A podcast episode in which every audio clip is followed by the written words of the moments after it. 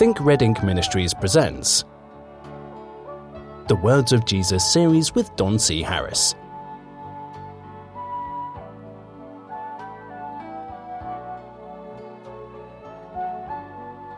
Hello, my friend. Welcome once again to the Words of Jesus series. Don Harris here, your host, and we're going to take you through some more red ink. Take your shoes off. Let this ink sink up through your through your skin. I love the when Jesus said one time he was telling them something that was very important. He said, "Let these words sink down into your ears." I think he knew that uh, you know most of our ears are just full of mud, and it's going to take a while for it to get through there. But boy, once it gets in there, once the Word of God is in you and alive, and and you're starting to think red ink, things are going to change. So many of you are experiencing it now, uh, and I, uh, I'd love to hear about your experience. You can write to me, Don at thinkredink.com. Now, last time we talked about uh, how the, we were still in chapter 37 of our book, and uh, we talked about how the Jews murmured against Christ, refusing to believe in him because he didn't fit their idea of who Christ was supposed to be, relating these ideas to John the Baptist, and of course here Jesus uh, I was I was warning that the the Antichrist will will again come on this earth and be mistaken for Christ Himself.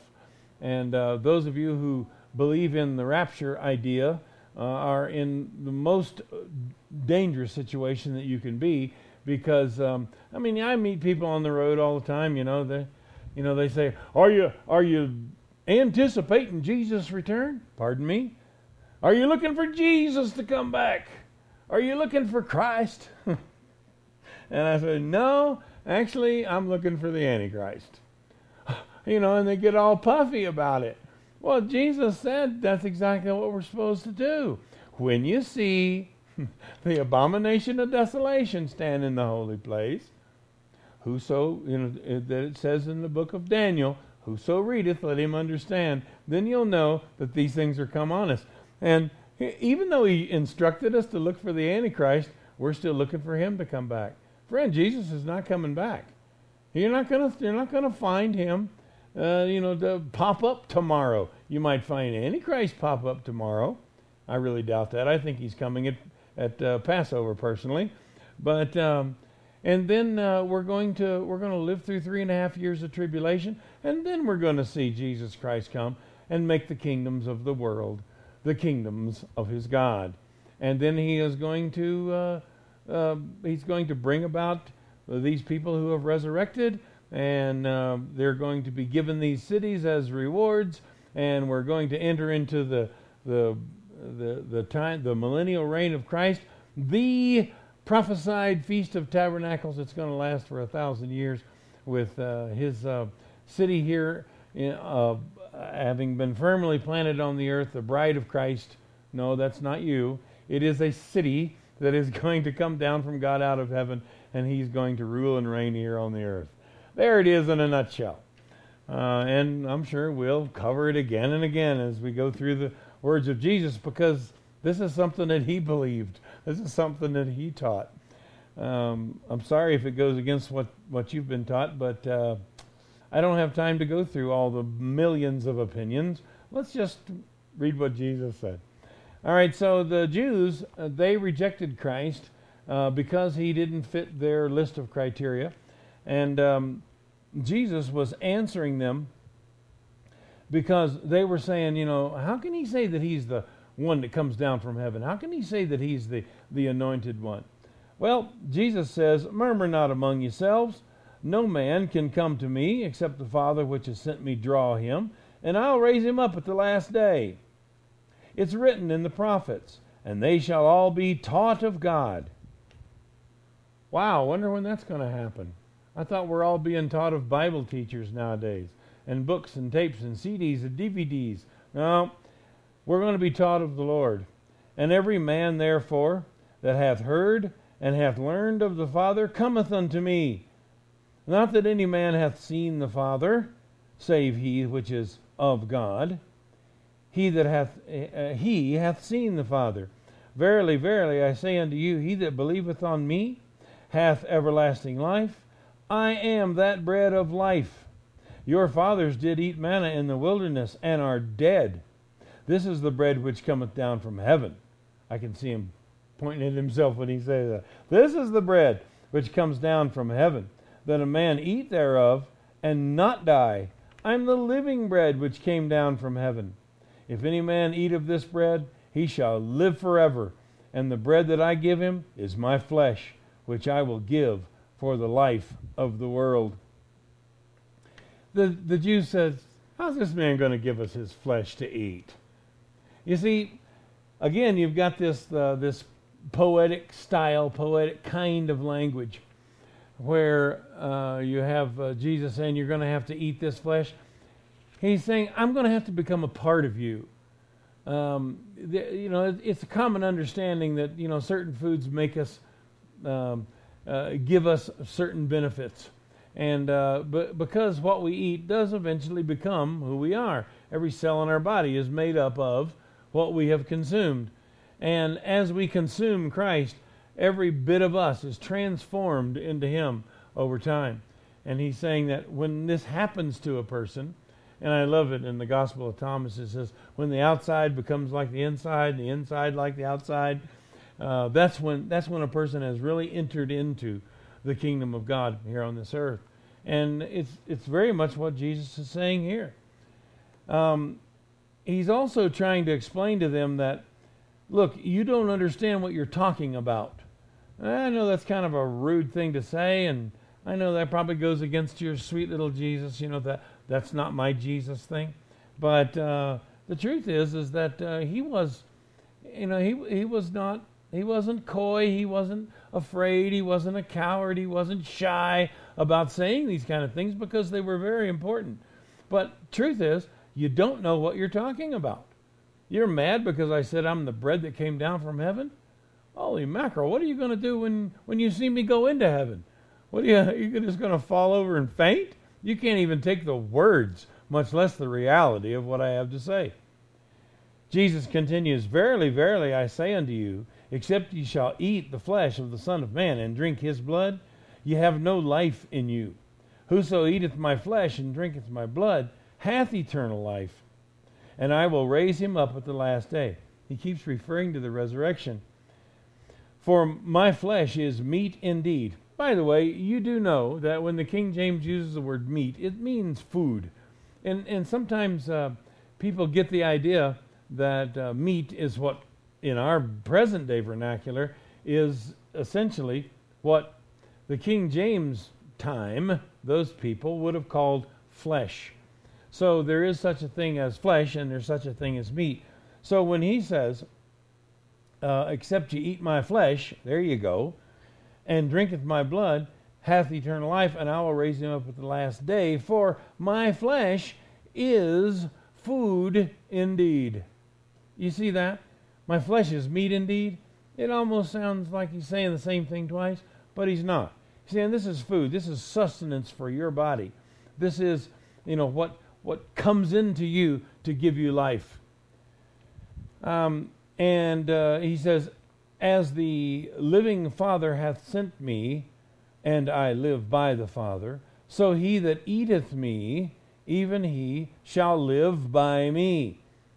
This is what I mean that it's just a fact of life that something has to die that you may live. You ever think about that?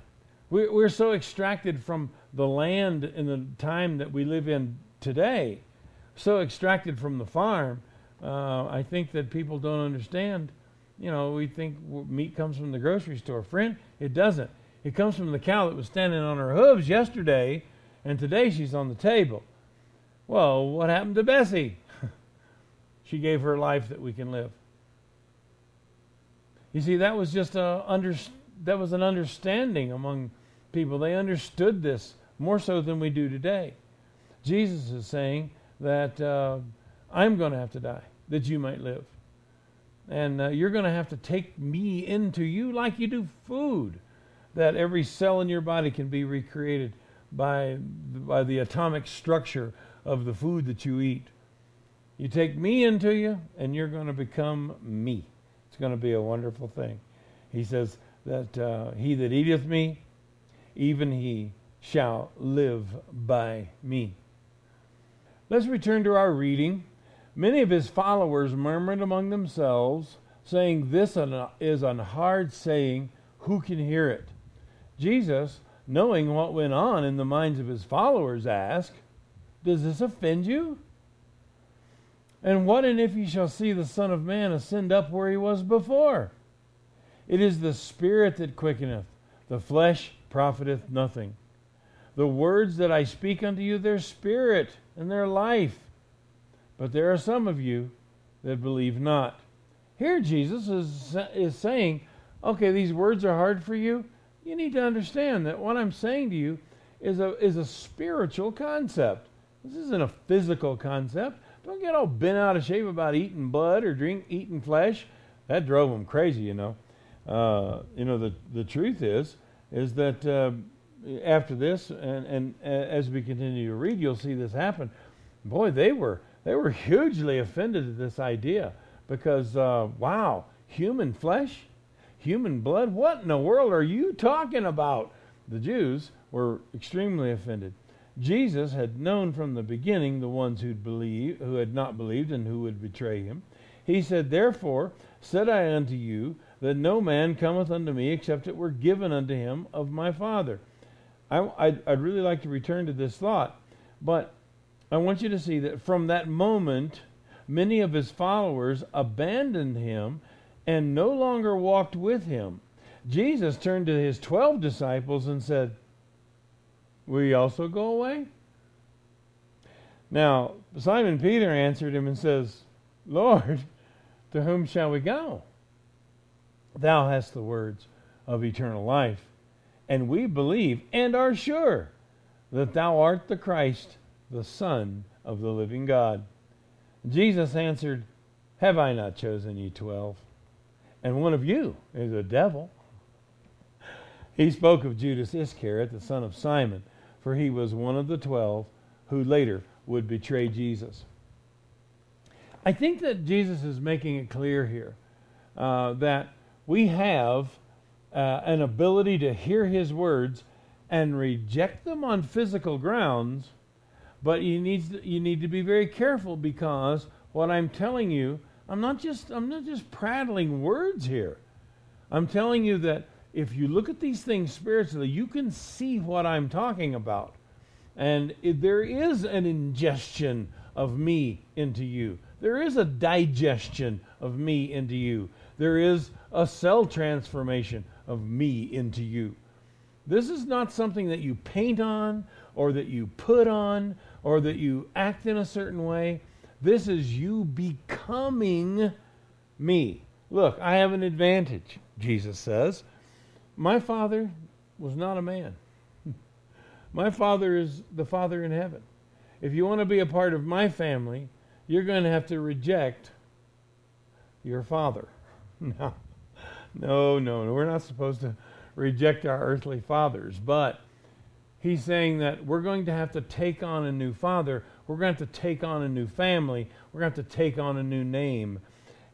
You know, the idea of names is, was not new to the Jews, that uh, people who were um, of the Father, uh, that were of Jehovah, Yahweh, Jehovah, it was, it was not an uncommon practice for them who took these things onto themselves to add to their name his name. This is why uh, you'll you'll find that a lot of the Hebrew names end in J A H, or they say uh, like Eliyahu. These, you know, the, within there is um, is God's name in there. Yeremiyahu. This is Jeremiah, uh, and we have Yah at the end of that name. We have. Um, uh, names all through the Old Testament that have El. They have uh, they have the the ideas of of Elohim. They have uh, Yahweh. They have Yah. They have uh, His name as part of theirs. What is that? This is joining the family of God. This is one of the things that He was that uh, the Lord God was concerned about when He gave the Ten Commandments. Don't take my name in vain. This is not an empty exercise for you. This is not for you to sit around and and and and play with a Scrabble game and come up with a name for your kid and stick "ya" on the end of it and make them and pretend like they're one of my own. No, no, no. You will not take my name in vain. Taking his name in vain is to emptily use his name, which we do all the time. Praise the Lord. Hallelujah. Thank you, Jesus. Right? Don't we say those kind of well, don't don't some people say those kind of stupid things all the time? Uh, you know, I, I have eliminated them from my vocabulary. I just I, I don't care. I, I put them in the same category as cussing. You know, to to say his name emptily, you know, it's it's it's it's blasphemy. It's it's against the commandment. I'm not going to do it. I'm not going to say his name in vain. I'm not going to take it in vain. So this all comes from and stems from the understanding that we are supposed to be becoming Christ. He is supposed to come into us and be a part of us and and be our God from the inside out. It's it's a it's a really really a lovely thought, and um, Jesus is playing on that very idea when he says that you're going to have to eat my flesh and drink my blood. The Jews are saying, "Oh man, if we do that, we will be totally against everything God has ever told us." No, he's saying, "Look, my words are spirit." My words are uh, my words are spiritual. Does that sound better? Is that better, easier to understand? My words are spiritual, and life is found in what I, what I have to say. So, don't take these kind of things so literal. Don't take them so that you uh, have um, uh, you know uh, misapprehensions about. Oh, he wants us to drink blood. He wants us to eat flesh. This happens all the time when when prophets stand up and try to preach and teach the word of God to God's people, you know, they say, "Oh, well, he believes this and eh, he believes that," and you know, he goes against our understanding here, very much like the Jews did with Jesus and Elijah. He doesn't fit our understanding, but it's because a person may be speaking in very, very spiritual terms, and it ends up uh, just taking, uh, you know, their their entire thoughts away and carrying people off and becoming, as he says, offended in him. He says, uh, if you think for one minute that what if if that what I have to say to you in words printed on a page or that come out of my mouth, if they're offensive to you, if oh, and again, here here it is another problem with today's vernacular and the King James. When it talks about offense, it doesn't mean you know that you make me blush or that uh, I'm offended or you've hurt my feelings. That's not what offense means. He's saying that if what I'm saying is stopping you dead in your tracks, because that's what an offense is, by the way. Uh, I've used the, the analogy before that uh, many times a big boulder would be rolled into a road that they don't want the enemy to pass over, and that big boulder is called a rock of offense. It, it stops, it hinders. If you're hindered by what I say, man, you wait until you see what's going to happen to me. When I'm when I am raised up in front of everybody else, when you see the Son of Man ascend, you think this is a you think this is gonna this is stopping you? Wait until you see that. Because this is going to go against everything that you've ever been taught. And man, from the very beginning, from the time that John the Baptist opened his mouth until Jesus ascended into heaven, saying, Nothing is going to be like it ever was. John the Baptist was saying, Everything's changing. And we have to be prepared for that change. Because, friend, we don't have a whole lot of understanding in these areas. And we just need to back away, hold what we believe loosely, and not be so concerned about what other people think I mean, would you really rather belong than be right? Of course you wouldn't. I hope not. But it's going to take courage, and it's going to take something that's going to have to be true to ourselves and to everyone else, and especially true to our God. This is that bread which came down from heaven, not as your fathers did eat manna and are dead. He that eateth of this bread shall live forever. Over and over again, the bread leads to eternal life. The eternal life is begun by the resurrection. It is, and it, it is all facilitated through two things the, the life that is sustained on this earth by the eating of that bread, by the eating of that flesh, by the eating of that blood of Christ. That develops the life that is on this earth. And finally, that life's arm and wrist and hand reaches and turns the doorknob on the, on the door called death. And when that happens, you, you are going to, uh, you, you, the next stage in your life, hopefully, is the resurrection, the resurrection of the just. You're going to stand again on those two feet that are aching right now. Oh, those, those two feet that are so sore right now, and the ground that you're standing on, you're going to stand on that ground again. Uh, that's what resurrection is. It's not an esoteric and nebulous idea about somehow, you know, if we if we never forget them, eh, they never die. Where'd you get that idea? how, how, did where did you where, who told you that? Because uh, I, I know it you know it's a pleasant thought to think about. You know we should we should never let them we should never forget them because as long as we remember them they're still alive. No no no I get that, but the truth is there is such a thing as life after death. Real, honest to God life.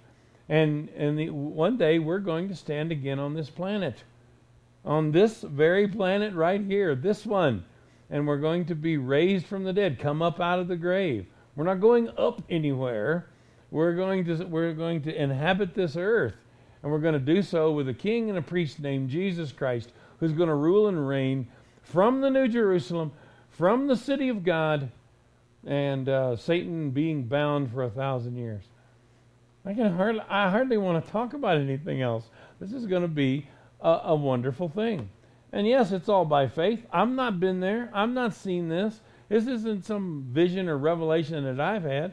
I hear my Lord say it. And it rings true in my spirit. I don't know if, if it's ever occurred. Have you ever been to a to an art exhibit uh, and seen the work of, of men who are true artists? Have you ever been to a an orchestral um, uh, uh, music show or seen uh, an orchestra play or a choir sing or uh, you know and really uh, expose yourself to true talent you ever heard a man speak and it's just you know it's just unbelievable that that kind of talent could one day breathe its last go into a box go into the ground and never be heard from again you know, I don't know about you. I mean, I'm not speaking disparagingly of nature or anything, but you know, I've had a few pussycats. They're all pretty much like, you know, I don't like I don't like to think about them dying, but my goodness, you know, you can replace a dog with a dog. You can replace a cat with a cat. The birds that are singing outside my door are probably not the ones that were singing outside my door last year, and certainly not two years ago. Not with my cat around. But I'm saying that there are some things that can be replaced, and they just don't seem to have that eternal resonance, that eternal ringing, that that that etern- that that eternal depth that a human being has. I don't know how you can look at another human being and see that person as dead and gone forever. Well, there's a reason why you can't see it. Because it's not true. We have been given infused with a life and a spirit from God Himself an eternal spirit has been put within us. And our bodies aren't eternal, but we are. And that's why when he raises us from the dead, when he raises our bodies out of the grave, and he changes, you know, remember Paul said, those of us who are alive and remain. You ever want to remain from what?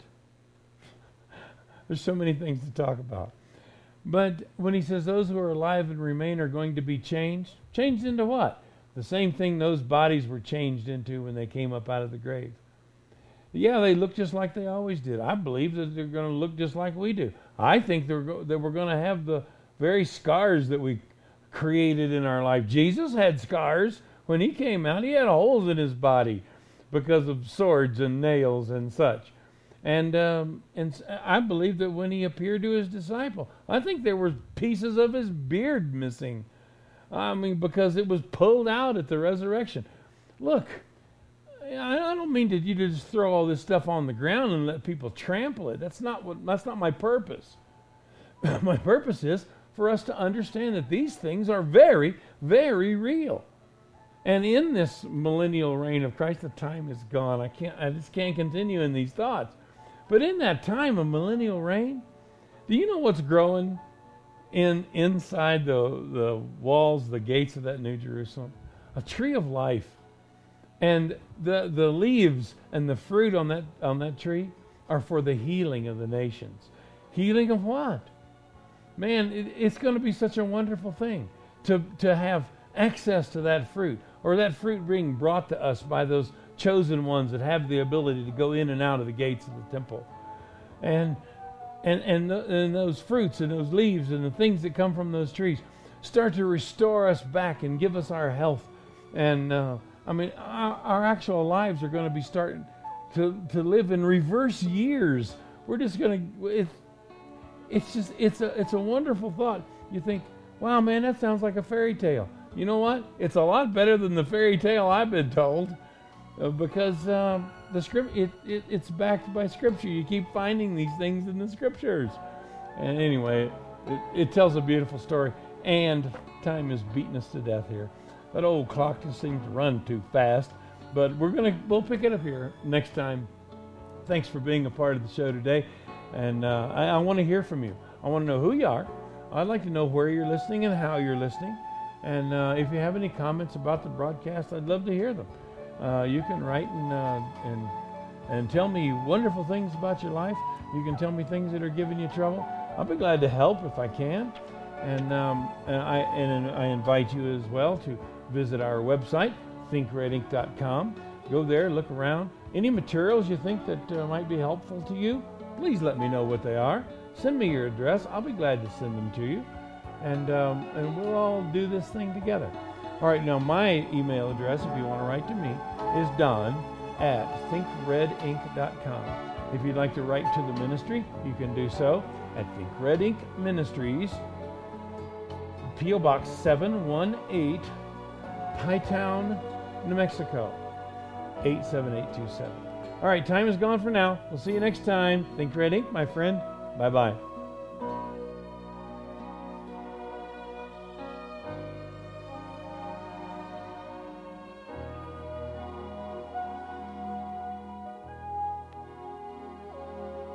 You've been listening to Don C. Harris of Think Red Ink Ministries. Email don at thinkredink.com. That's thinkredink.com.